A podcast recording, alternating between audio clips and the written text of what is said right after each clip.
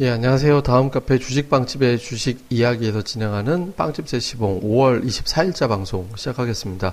아, 시장이 좀 세게, 의외로 좀 세게 하락했습니다. 그러니까 오늘 지수가 이렇게까지 빠질 만한 날은 아닌데, 어, 수급에서 이제 뒷받침이 이제 안 되는, 뭐, 이게 외국인 기관들이 동반 매도하는 형태가 나왔고, 초반 이후에 어떤 대형주들, 그러니까 아침에 반짝하고 이제 하이닉스가 플러스 나긴 했었는데, 삼성전자가 1% 넘게 하락을 했고, 뭐 이제 시가총 1452가 1% 이상의 하락이 나왔거든요. 그리고 삼성물산이 2.9% 빠지고, 그러니까 대형주들도 딱히 돌리지 못하는 형태가 됐고, 그러니까 어저께 올라온 폭보다 두 배가 넘게 하락했다라는 거는 시장에 반등이 나오면 어쨌든 매도해야지라고 생각하는 투자자들이 굉장히 많이 있다라는 거거든요. 그래서 조금 투자자들의 어떤 불안함이 시장에서 계속 반영이 되는 것 같다. 이렇게 봐야 될 것 같아요.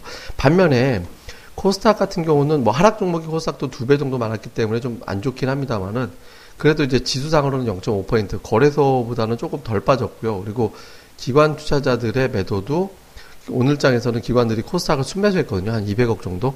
그러니까 약간의 어떤 투자자들의 부담은 있지만 그러니까 부담 있는 가운데 중소형주 쪽으로는 좀 매매를 좀 활발하게 해봐야겠다 이런 식 취지의 어떤 거래들이 좀 있는 것 같습니다. 그래서 지금 기관 투자자들의 어떤 매매 자체가 그러니까 대형주 쪽은 어차피 그 블랙스트라든가 아니면 뭐 FMC, MSCI 지수 이런 것들 때문에 지금 사면 매물이 추가적으로 또 나올 수도 있으니까 좀 조심스러워 보니까 대형주 쪽은 매매를 좀 축소시키고 중소형주 쪽은 이제 뭐 그런 논란에도 좀 자유롭고 기계적인 매물이 나올 수 있는 분위기가 아니니까 중소형주 쪽에서 수익을 좀 내는 쪽으로 방향을 잡겠다라는 걸로 이제 보여지는 거죠. 그래서 약간의 어떤 이제 뭐좀 흐름이 좀 변화는 있을 수는 있겠지만 대체로 보면 당분간은 중소형주 쪽이 조금 더 유리한 어떤 흐름으로 갈 거는 같습니다. 다만 좀 오늘 아쉬웠던 게 거래소가 오늘 이렇게 빠지면 안 되는 날이었거든요. 그러니까 외국인들 선물 매도가 오늘 1200개 종가까지 보면은 얼마 안 됐어요. 그러니까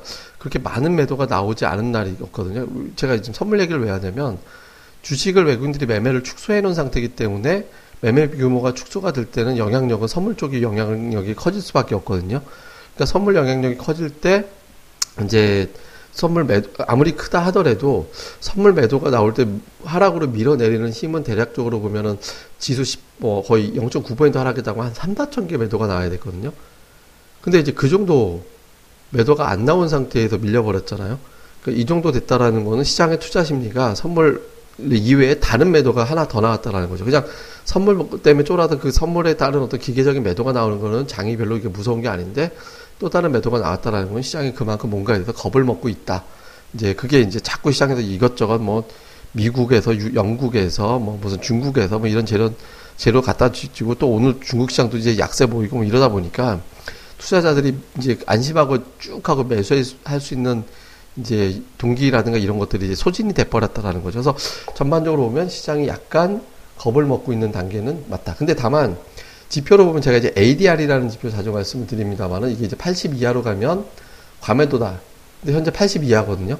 어제 79, 오늘 76까지 빠져서 과매도 상태로 내려와 있고 코스닥도 75면 바닥으로 보는데 지금 79예요. 그러니까 양시장이 지금 주식을 가져간다라고 했을 때 엄청난 손실이 날 때는 아니에요. 그러니까 곧 지금 오히려 매수를 하면 단계에 좀 복원될 수 있는 힘이 좀 생기는 단계로 가는 거지. 그러니까 이 부분에 대해서 뭐 너무 이제 뭐 바짝 얼어가지고 뭐 시장 폭락하지 어떡하지. 그러니까 급락 나와도 금방금방 복원되는 단계로 왔기 때문에 이거에 대해서 그렇게 겁먹을 필요는 없는 것 같고요. 다만 다만 지금 시장이 내일 이런 형태가 되면 1900을 위협하는 형태로 가겠다는 얘기잖아요. 제가 이제 1950 전에도 움직여야 되고 그 근처에서 선물 매수가 들어와야지만 돌아선다. 근데 그게 만약에 이제 움직이지 않는다면 1900을 노리로 내려가는 거다라고 말씀드렸죠. 근데 지금 약간 그런 분위기로 가거든요. 그래서 수요일장에서 지수가 확 올라가서 선물이 한 5천 개 들어오고 지수가 1500 근처로 1950 근처로 올라오지 않는다면 6월 초 시장 불안정할 때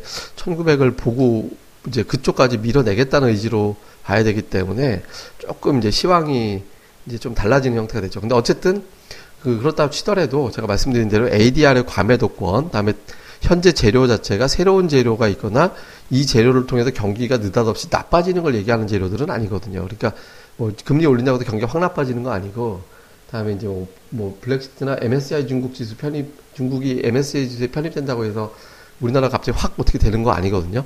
그러니까 이제 경기가 확 나빠지거나 이런 게 아니기 때문에 그러니까 그 부분에 대해서는 뭐 너무 민감하게 볼 필요는 없다라고 생각을 합니다. 그래서 그냥 차분하게 시장이 좀 눌리면 눌리는 대로 그냥 좋은 정도 사놓고 그냥 기다리고 가는 쪽으로 전략을 세우면 되지 않을까라고 생각을 합니다. 그래서 그냥 큰 줄기로는 여차하면 1900까지 갔다 올 수도 있을 것 같다 분위기상 예, 1900까지 갔다 올 수도 있는 환경으로 시장이 점점 가고 있다라는 건 받아들여야 될 것 같고요. 다음에 이제 그거는 내일장 수요일장에서 선물이 5천 개 이상 들어와서 1950을 회복해 주면 이제 안 그러는 거고 이제 선물 매수가 안 들어온 상태에서 보합 정도 유지가 된다. 이러면 이제 이후에 한번 밑으로 때리겠다는 얘기가 되거든요. 요거 이제 내일 봐서 이제 판단을 해봐야 될 것 같고요. 현재로서는 이제 그렇다 하더라도 대응적인 측면에서 보면 중성주 쪽은 그렇게 크게 뭐 엄청나게 연속으로 다치거나 그러지는 않을 것 같아서 오히려 좀 뭐 좋은 종목들 좀 기회로 삼는 게 좋지 않을까 이렇게 봅니다. 자세한 내용은 어 저희 카페 다음에 있습니다. 주식빵집의 주식 이야기. 다음에 있는 주식빵집 이렇게 검색하면 되거든요. 그 주식빵집의 주식 이야기로 오셔가지고 많은 내용들 또 담아가시면 좋을 것 같습니다. 예, 그러면 또 하루 마무리 잘 하시고요. 저희는 또 다음 시간에 뵙겠습니다. 감사합니다.